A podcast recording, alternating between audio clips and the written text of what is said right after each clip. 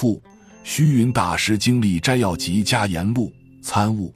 虚云大师在他三十七岁的时候，才第一次来到了普陀山，后由普陀回宁波，到达阿育王寺拜舍利二藏，以报答父母的养育之恩。后来到达天童寺，听楞严宗通。光绪三年时，他从宁波到杭州，三拜天竺及各处圣境。在半山中礼拜天朗和上集长松西堂，在西天目过冬。当他从宁波到杭州的途中，正赶上三伏，船小人多，无奈与一青年妇女的卧铺相连。夜深熟睡时，他感到有人抚摸他的身体，他惊醒，看见邻铺的青年妇女脱下衣服。他不敢出声，连忙坐了起来，静坐念咒。女子也不敢动了。假若他只顾女色，忘记修行，就不会有现在的虚云大师。光绪四年，虚云大师到达天宁寺，礼拜清光和尚，并且在寺里过冬。在他四十岁的时候，到达焦山礼拜大水和尚。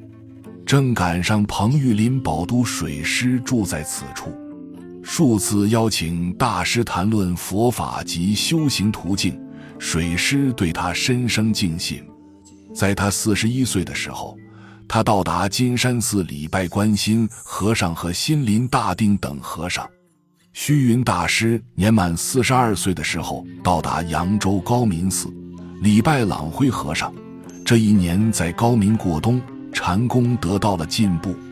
虚云大师四十三岁的时候，他二度朝礼普陀，为报父母的恩情，再次去五台礼拜。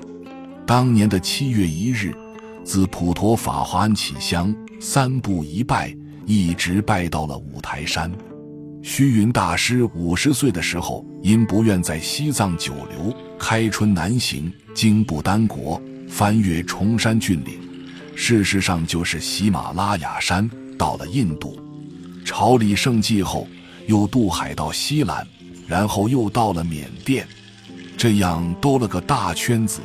是年七月启程回国，由腊戌过汉龙关，入云南境，到了大理。他回国的出院是朝鸡足山李家业尊者道场。七月底，他到了鸡足山进香礼拜，又登山顶天柱峰礼楞严塔。鸡足山全盛时有三百六十庵七十二大寺，而虚云和尚到时，全山不足十寺，都是子孙庙，不许外地僧侣挂单。他叹息不已，下山而去。又过了两年。他仍在各地参访，到衡阳岐山寺里恒智和尚，到武昌宝通寺里智摩和尚学大悲忏法，到庐山海会寺里智善和尚，到九华山里宝无和尚，到宝化山里体性和尚，以及到宜兴里仁智和尚，到句容里法忍和尚。光绪十七年时，虚云大师在南京净城寺。与杨仁山居士往来，讨论《因明论》《般若灯论》，后来又到九华山结毛修行。这样到了光绪二十一年（一八九五年），扬州高明寺住持月朗约他到扬州做法事，他渡江时失足坠水，甘自一昼夜为愚者所救，把他送到宝鸡寺。醒过来时，七孔流血不止。后来到了高明寺，月郎分派他执事，他不接受，只求在堂中打漆。月郎以为他慢重，当堂打香板，他顺手不语。